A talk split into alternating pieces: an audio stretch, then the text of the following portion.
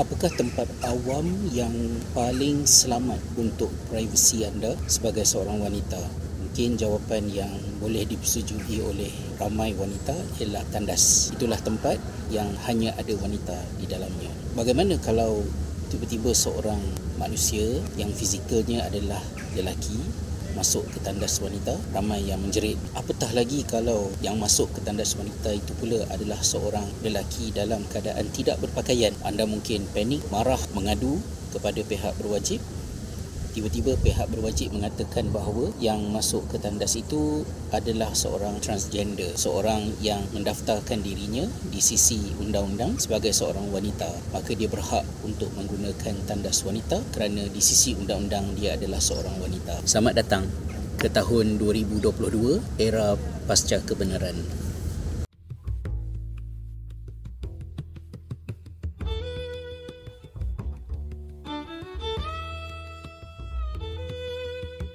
Assalamualaikum warahmatullahi wabarakatuh. Salam sejahtera. Terima kasih sahabat-sahabat semua Kerana sekali lagi boleh untuk bersama dengan saya Hasrizal di dalam perkongsian kita pada kali ini. Saya tidak pasti sejauh manakah uh, ibu bapa, guru-guru, warga pendidik, para asatizah Peka terhadap ancaman ideologi berkaitan dengan gender Berkaitan dengan jantina ni. Mungkin kita dengan begitu confident mengatakan bahawa kita sebagai orang Islam kita tak ada masalah kerana bagi kita lelaki adalah lelaki dan perempuan adalah perempuan. Ada benarnya kerana agama Islam adalah agama yang sangat sistematik pada mengatur ritual, rutin, tanggungjawab, peranan, black and white-nya berasaskan kepada gender yang binari ini tadi. Bahawa lelaki adalah lelaki perempuan adalah perempuan. Dalam kisah kelahiran Maryam bonda Nabi Isa alaihissalam pun Allah SWT ada memetik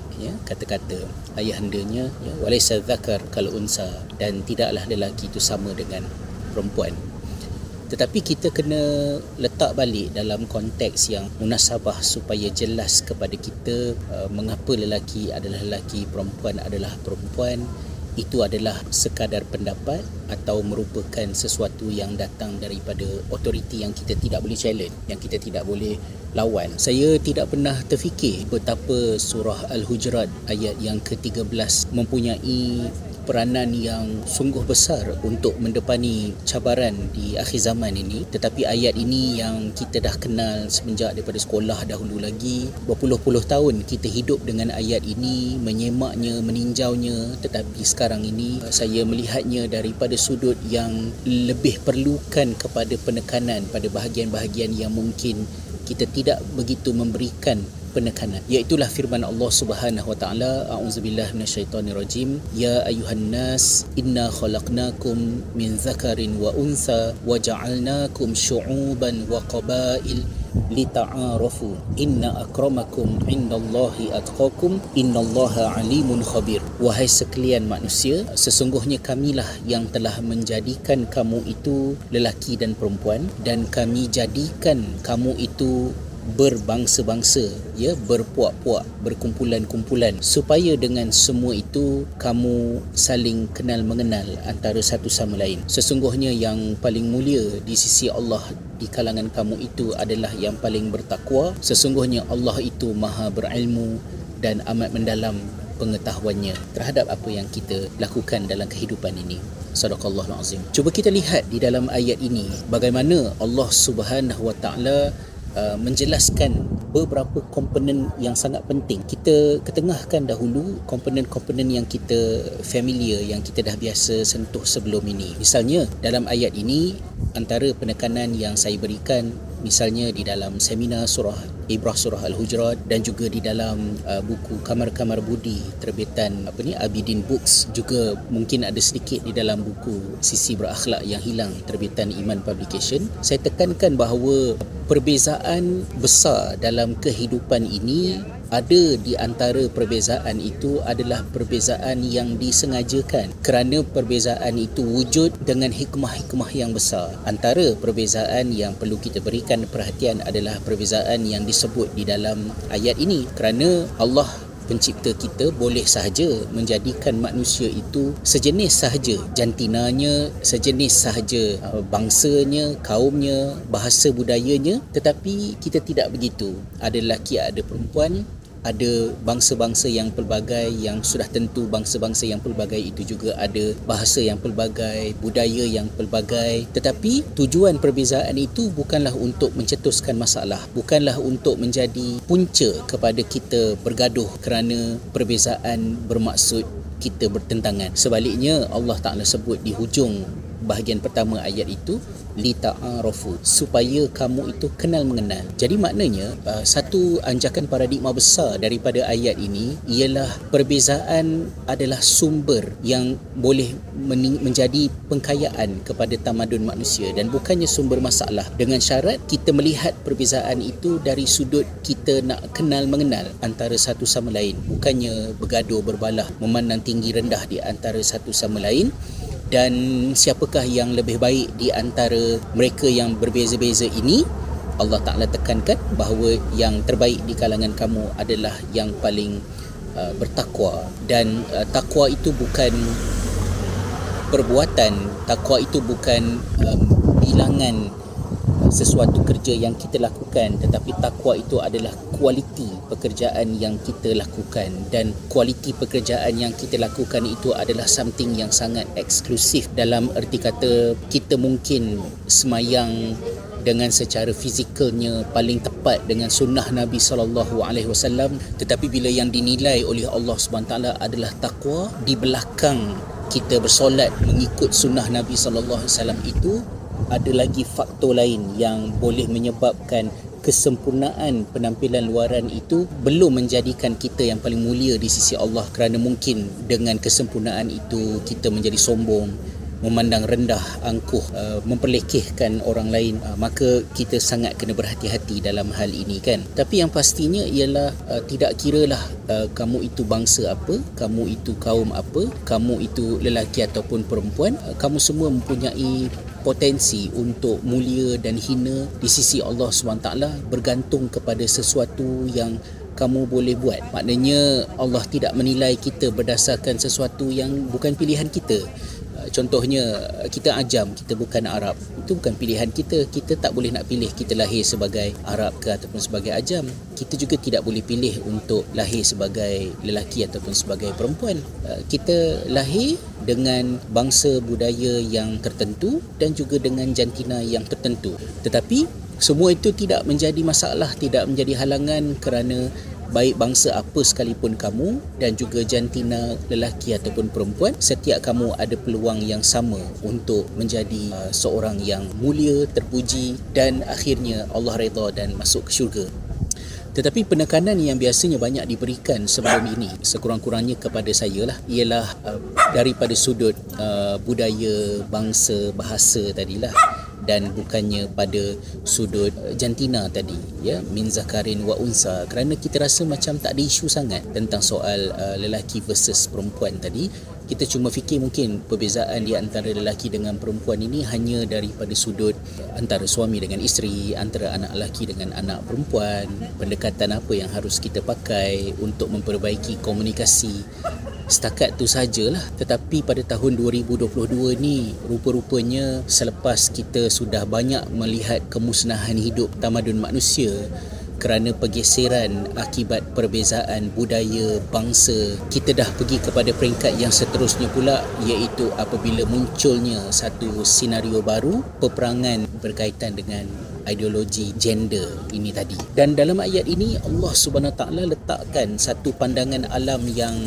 very straightforward yang menjadikan lelaki itu lelaki dan perempuan itu perempuan adalah pencipta mereka iaitu Allah Subhanahu Wa Taala. Justru kelelakian lelaki dan keperempuanan perempuan adalah sesuatu yang divine, adalah sesuatu yang uh, bukan kesan daripada social construction, tetapi dia adalah sesuatu yang begitu teguh kerana deklarasi mengenainya dinyatakan oleh yang mencipta mereka itu sendiri iaitu Tuhan iaitu Allah Subhanahu taala. Dan ia bukan satu hakikat yang eksklusif hanya kepada orang-orang yang beriman kerana permulaan ayat itu adalah seruan Allah kepada sekalian manusia. Ya ayuhan nas dan wahai sekalian manusia ini adalah kebenarannya bahawa kamilah yang telah menciptakan kamu sebagai lelaki dan perempuan dan menjadikan kamu berbangsa-bangsa berkaum-kaum supaya dengan semua itu kamu itu saling kenal mengenal. Dalam usaha kita untuk mempertahankan tentang budaya bangsa serta lelaki dan perempuan ada dua disiplin ilmu sains yang berperanan. Jika lelaki versus perempuan itu mungkin dalil-dalilnya banyak datang daripada hard science terutamanya biologi contohnya. Kemudian tentang soal berbangsa-bangsa, berkaum-kaum, berbudaya yang berbeza itu pula sains yang memainkan peranan dalam mengkaji dan mengaturkan hal ini adalah social science, sains kemanusiaan. Bahagian yang pertama itu tidak terlalu kontroversi kerana hard science ini adalah something yang very straightforward. Yang banyak konflik adalah pada bahagian yang kedua ni tadi iaitu uh, sains kemanusiaan kemunculan uh, sains sosial ini yang kita sedia maklum bahawa ia lahir dalam suasana manusia lari daripada Tuhan daripada agama. Ia tidaklah merupakan satu disiplin yang sampai kita tak boleh nak nampak di manakah bezanya di antara sains sosial yang bertentangan dengan Islam dengan sains sosial yang sesuai dengan dengan Islam tetapi di hujung ayat ini Allah SWT tekankan semula bahawa sesungguhnya innallaha alimun khabir.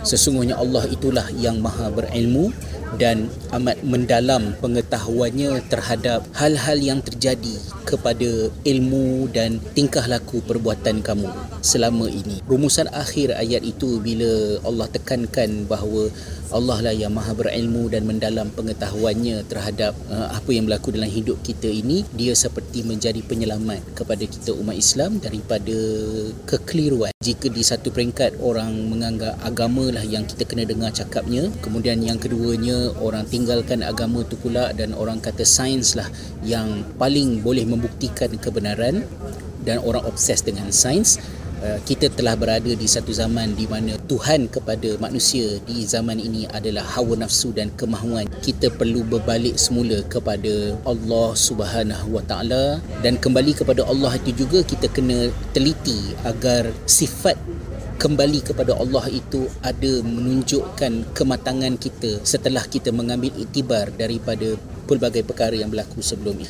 Uh, supaya video ni tak panjang sangat apa yang saya nak kongsikan juga sebagai penutupnya ialah inilah sebabnya mengapa saya tidak begitu bimbang dengan usaha yang mungkin terjadi bila mana ada agama-agama lain yang cuba mempengaruhi anak-anak kita uh, sehingga boleh menyebabkan anak-anak ni menjadi murtad. Saya bukan itu yang paling saya bimbangkan. Mungkin bunyinya agak pelik, tapi uh, kenapa saya berpandangan sedemikian rupa kerana saya merasakan bahawa walaupun uh, dakyah itu kuat ataupun lemah um, garis yang memisahkan di antara apakah Islam dan apakah yang bukan Islam dari segi perbezaannya dengan agama-agama yang lain itu jelas dan um, tidak terlalu kompleks untuk kita uh, tekuni dan kita selesaikan jika timbul masalah. Tapi kebimbangan besar saya ialah terhadap uh, ancaman fahaman-fahaman yang berlaku pada hari ini seperti ini ekoran daripada rosaknya cara percaya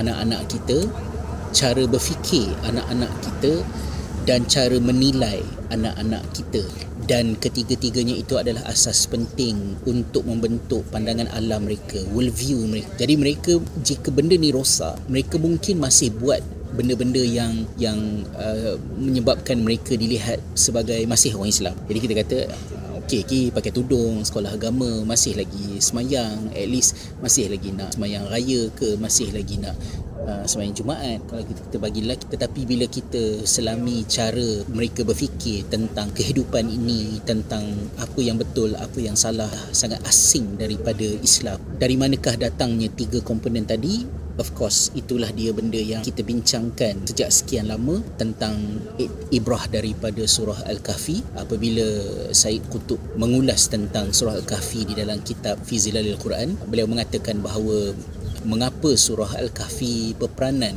sebagai pelindung kepada umat Islam daripada fitnah Dajjal kerana surah Al-Kahfi melakukan tiga perkara iaitu membetulkan cara manusia percaya, membetulkan cara memerhati dan berfikir dan yang ketiganya adalah uh, membetulkan sistem nilai manusia. So berhati-hatilah dalam hal yang seperti ini. Mudah-mudahan Allah bantu kita dalam tujuan dalam usaha kita mendidik anak-anak anak murid kita. Dan juga Allah tolonglah anak-anak kita untuk menempuh kehidupan mereka sekarang dan masa hadapan mereka nanti yang mungkin jauh lebih mencabar. Terutamanya ketika kita dah tak ada untuk mengingatkan. Wallahu alam